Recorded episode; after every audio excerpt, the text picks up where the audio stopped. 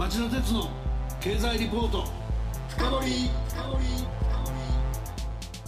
皆さんこんばんは。番組アンカー経済ジャーナリストの町田鉄です。今日もアシスタントの杉浦さんと僕はふたり揃ってスタジオに陣取り、さん密回避策をとっての放送となります。ただしゲストの鈴木達弘さんはリモート出演なので、回線障害などでお聞き苦しい部分が出てくるかもしれませんが、どうかご容赦ください。皆さんこんばんは。番組アシスタントの杉浦舞です。さて今夜の町田鉄の経済リポート深掘りは、国策民営の限界を直視せよ、日本もエヌディーエー の本格検討をというテーマで、先週に引き続き日本経済研究センターの特任研究員で長崎大学教授の鈴木達次郎さんをゲストにお迎えしてお送りします。鈴木さんこんばんは。こんばんは。こんばんは。よろしくお願いします。こちらこそよろしくお願いします。先週は矛盾だらけの核燃料サイクルが官民挙げての思考停止状態の中で見直されることなく惰性で温存されており、大したニーズもないのにその要の施設である青森県六ヶ所村の日本原燃の再処理工場を稼働させるため巨額のお金が投下されそうだといったお話を伺いました。しかし原子力政策の矛盾や無駄はこれだけではないと言われています。今夜はそのお話を鋭く深掘ってもらおうと思います。ということで鈴木さんよろしくお願いします。よろしくお願いします。今夜も聞き逃せないお話になりそうですね。それでは シーエム の後、町田さんにじっくりインタビューしてもらいましょう。この番組はエネルギーを新しい時代へ、ジェラ がお送りします。こんばんは、ミスタージェラ です。金曜にじゅうさんじ、皆さんいかがお過ごしですか？え、私ですか？私は今トレーディングを行っています。どういうことかって、実は私ジェラは火力発電によって日本の電気の約さんぶんのいちを作っている会社なんです。でもそれだけではないんです。火力発電の燃料となる エルエヌジー 液化天然ガスを年間約さんぜんごひゃくまんトンも取り扱う世界トップクラスの会社でもあるんです。ここロンドンはただいまじゅうよじ、世界的なエネルギー市場で今まさに エルエヌジー トレーディングを行っています。日本の皆さんに少しでも安価な電気をお届けするために。おや、そろそろアフタヌーンティーの時間です。ねえねえジョージ、そっちの大きなスコーン私のとトレーディングしてくれない？ダメ？やっぱり。それでは皆さんまたお会いしましょう。エネルギーを新しい時代へ、ジェラ がお送りしました。町田鉄の経済リポート深掘り。それでは早速伺っていきましょう。政府経済産業省が一昨年決めたエネルギー基本計画はにせんさんじゅうねんの電源構成比について、原子力がにじゅうからにじゅうにパーセント、石炭や天然ガスなどの火力が ごじゅうろくパーセント、 そして再生可能エネルギーがにじゅうにからにじゅうよんパーセント という目標を掲げています。この目標の達成には原発がさんじゅっきくらい稼働しないといけないとされていますが、今のままではほとんど動かないでしょう。理由はいろいろありますが、特に大きいのは政府が原子力規制委員会の新規制基準に合致していると判断され、安全上問題がないとなった原発は動かすと言いながら、自治体や住民の合意取り付けの条件である避難計画の策定など難しい環境整備を政府が電力会社に押し付けてきたことが挙げられると思います。収益確保が市場命題の民間電力会社にこういう公益を押し付けるのはそもそも無理な話ではないでしょうか。鈴木さん、もっと政府に関与させるべきじゃないんでしょうか？はい、避難計画っていうのはですね、海外で見てみますと通常はですね、やはり原子力規制基準の中に含まれているものが多くてですね、はい、安全審査の基準の中に避難計画も入ってて合格を出すと、それが出てればですね、住民の方は安心するでしょうし、責任を持って規制委員会が説明をするということもできると思うんですね、はい、でもご指摘の通り日本の場合ですね、規制基準の中には入っていない、それから日本は防災指針というのがあるので、これは国が作るんですけども、原子力防災指針は規制委員会が作るというガイドラインは作るんですね、はいはい、ところが実質の避難計画については県や自治体に今あの任せられていると、うん、日本の場合ですね、ここから先はですね、事業主体と地方住民の方々の合意になるわけですね。これ安全協定という紳士協定によって結ばれているわけですが、正直法律ではないのでですね、政治的な交渉になってしまうことが多いです。したがって非常に不確実性が増しますし、どっちが責任があるかもわからなくなってくると、うん、責任が曖昧になってしまうんですね。まあ、最終的にはあの避難計画を作っている自治体の長が責任を持つことになりますが、うん、まあ、住民がなかなかうんと言わないとこれは前へ進まないというのはご指摘を取れると思います。ですので、解決方法は先ほど申しましたように避難計画を規制基準に入れるというのは一つ手なんですけども、大事なことはやはり自治体と電気事業者あるいは規制委員会が信頼関係を築くということだと思いますね。はい、で海外でうまくいっているところを見ましてもですね、立地自治体の周辺と規制委員会の人たちが対話をするという場があるんですね。うん、でこれをあの実は参議院の場でですね、規制委員会設置法の時にそういう場を作りなさいというですね、付帯決議ではさんねん以内ってなってるんですけども、うん、もうななねん、はちねん経つわけですが、うんうんうん、全く動いていないと。こういう再稼働問題についてですね、住民と規制委員会あるいは地方自治体から事業主体がですね話し合って信頼関係を築いていくっていうプロセスが日本には欠けているというのが一番問題ではないかと思いますね。なるほどね。国策民営ってよく言われるんですけども、すでに起きてしまった福島第一原発事故の巨額の事故処理費用を東電を含む民間企業に押し付けようとしたり、原子力損害賠償法の抜本的な改正を怠って今後起きるかもしれない原子力事故の賠償責任を民間に押し付けようとしたり、あるいは使用済み核燃料や放射性廃棄物の最終処分地の決定を未だにしていなかったりしていることも、僕の目には国国策民営に代表される政府の無責任に移るんですけど、鈴木さん自身はこういうことどういうふうにご覧になってますか？まあ、ご指摘の通りですね、国策民営ってうまくいってる時がいいんですが、なんかトラブルがあった時はどっちの責任かはっきりしなくなってしまうという欠点があります。はい、で今のような状況だった時に先週お話したろっカ所再処理工場もそうなんですが、えー、どちらが意思決定の責任を持つかはっきりしない。うん、でまあ、今ですね、原子力発電所もですね、再処理事業もですね、一応民間企業なんですね。うん、ただ再処理事業についてはにねんまえさんねんまえかな、法律が通って国家管理事業になりましたんで、まあ、これは国が責任を持つことははっきりしたんですけども、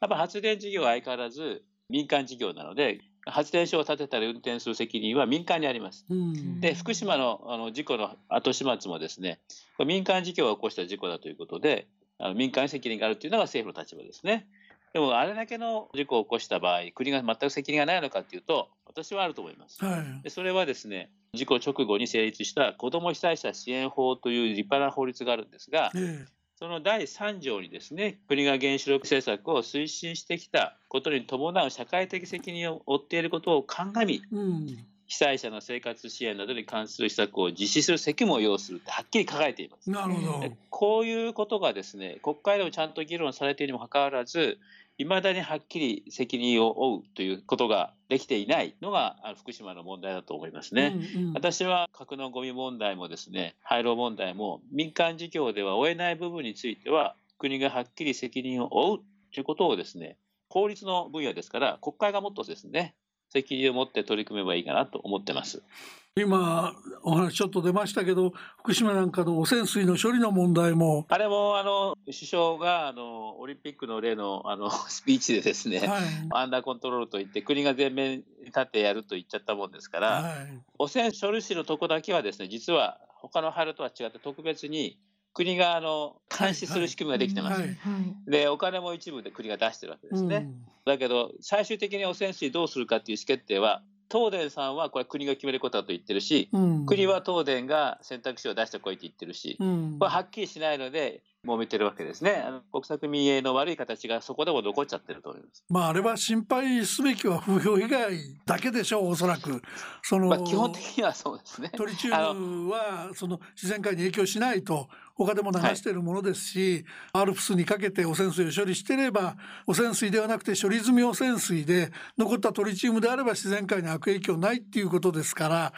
流した上で万が一風評被害が出ればこれはその国も東京電力も一緒になって賠償すればいいものを、まあ揃って風評被害は知らんみたいなこと言っちゃうもんだから進むものも進まないで漁師さんを怒らしてこじらしてるような話ですよね。おっしゃる通りだと思います。そこもですね、キーワードはやはりですね、信頼の欠如だと思います。はい、あの国の言ってることや電力業界の言ってることは信用できんという、まあ、住民の方が思ってらっしゃる。うん、事実今まで電力会社が言ってきたことでないことがですね起きちゃってますから、うん、さっきのそのアルプスの処理水についても処理をしてると言ってるのにもかかわらず、うん、まだ他の核物質が残ってたっていうのが後になってた。そういう事実が後から出てくると信用できると。で、万が一やご指摘の通りですね、海水に出たった場合どうするかっていう風評被害の問題ももちろんあるんだけど、実際出たった場合どうするんだという話はですね、うん、漁業関係者の方々が心配するのはもう当たり前だと思いますので、うん、ここはやはり信頼関係の構築がやはり不可欠だと私は思いますね。この信頼の確立と国の役割の見直し、どうすれば実現できますか？一つは責任の所在をはっきりすることですね、はい、それからあのもう一つは前回の時にもお話しましたが、住民の方が信頼できるような第三者機関を作ってですね、うん、そこがしっかり監視していくと。で、なんかあの心配があったらその第三者機関の方に相談に行ってですね、電力業界や国に対して注文をつけるという、そこの機関がOK すれば住民も安心できるというふうな期間が日本にはないということですね。規制委員会が本来はそういう役割を果たす、安全性についてはですねそういう役割を果たすことになると思うので、規制委員会がもうちょっとコミュニケーションをちゃんと取るということもあ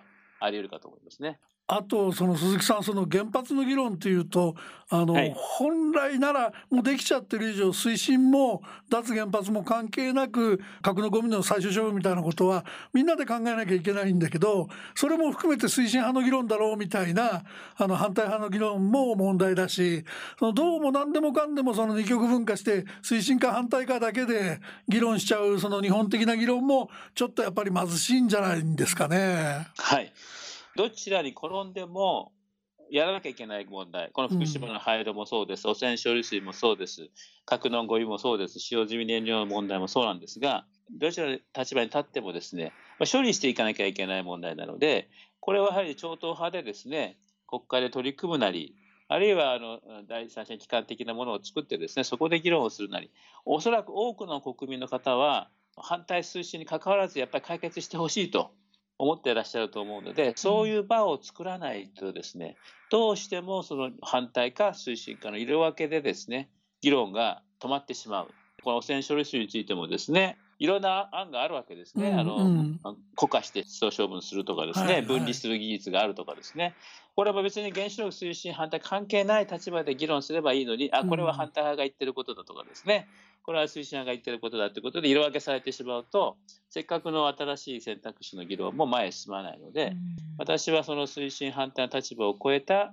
場所、期間っていうのが必要かなと思ってます、うん、はい、なるほどね。あと先ほども少しあの触れていただいたんですが、福島第一原発事故の後始末にしろ、規制委員会の新規制基準に適合するための耐震性や津波対策、シビアアクシデント対策にかかる費用なんかが巨大になっていて、その、はい、民間企業にたやすくできるような投資なのかと、はい、私は原子力の専門家ではありませんから、そういうことが必要なのかもしれませんが、儲けて配当していく民間企業っていうもののなりわいを考えるとですね、そんなリスクのでかい、回収の見込まない巨大なことを民間企業にやっとけっていう話ではないんじゃないかと、そういう意味でもちょっと国策民営っていうのは通用しない時代になってきたんじゃないかって感じがするんだけど、専門家の鈴木さんの立場から見るとそのあたりはどうなんですかね。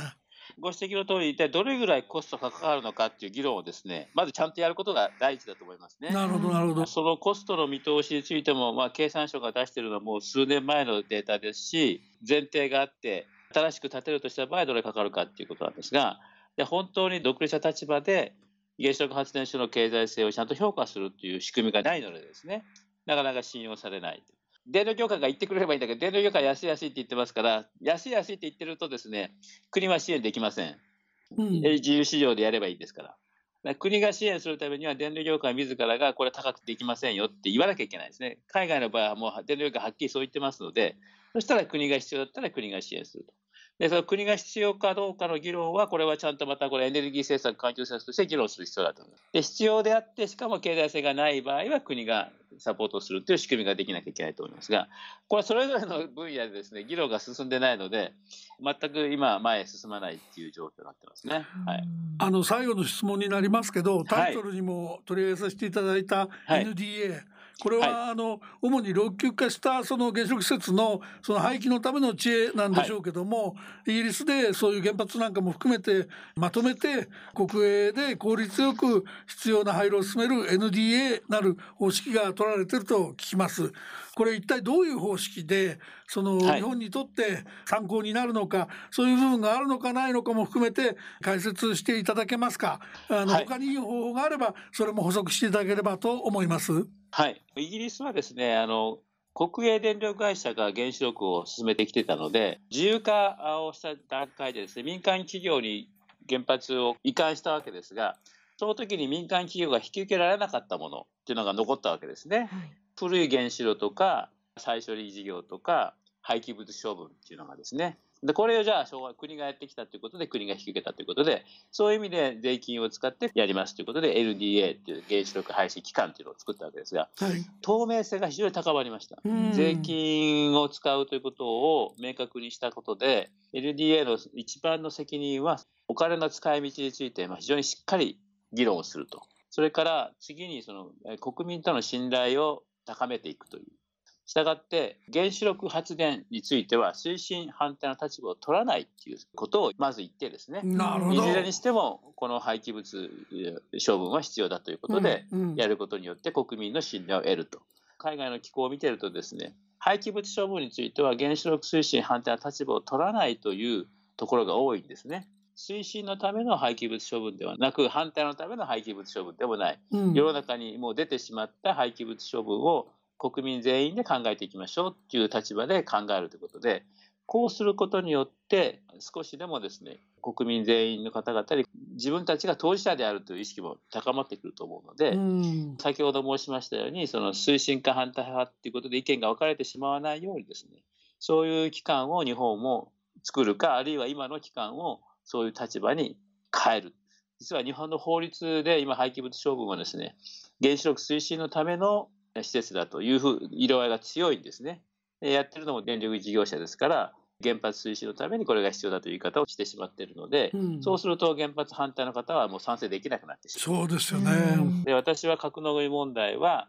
原発推進反対に関わらないっていう、そういう立場を持った機関が、まあ、推進していくのがいいんではないかと思っています。鈴木さん、あのに週にわたって本当に的を射た興味深いお話ありがとうございました。はい、ありがとうございました。政府の原子力政策の抜本見直しは遅れてるけど、いや進んでないけど本当は待ったなしなんだと思うんですね。なのでその鈴木さんの精力的な提言活動をこれからも番組としてフォローしていきたいと思ってますんで、折に触れてまたご出演をお願いします。はい、よろしくお願いいたします。鈴木さん、どうもありがとうございました。ありがとうございました。さて杉浦さん、はい、鈴木さんのお話どうでしたか。やはり前に進むためには原子力、まあ、推進派反対派関わらず考えていかなければいけない。そして、うん、日本版 エヌディーエー というお話、まあ、その必要性というのも感じました。そこの立場で思考停止しちゃうっていうのは、うん、いろんな分野であるんだけど日本の悪いところですよね。もったいないですね。うん、リスナーの皆さんはどうお感じになられたでしょうか。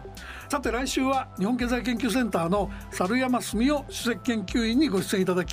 にせんじゅうはちねんの経済水準の回復にはろくねんかかる、早期に収束してもコロナの影響は深刻だというテーマでお話を伺う予定です。ご期待してください。それでは来週も金曜夕方よじの町田鉄の経済ニュースカウントダウンからみっつの番組でお耳にかかりましょう。それでは皆さん、また来週。この番組はエネルギーを新しい時代へ、ジェラがお送りしました。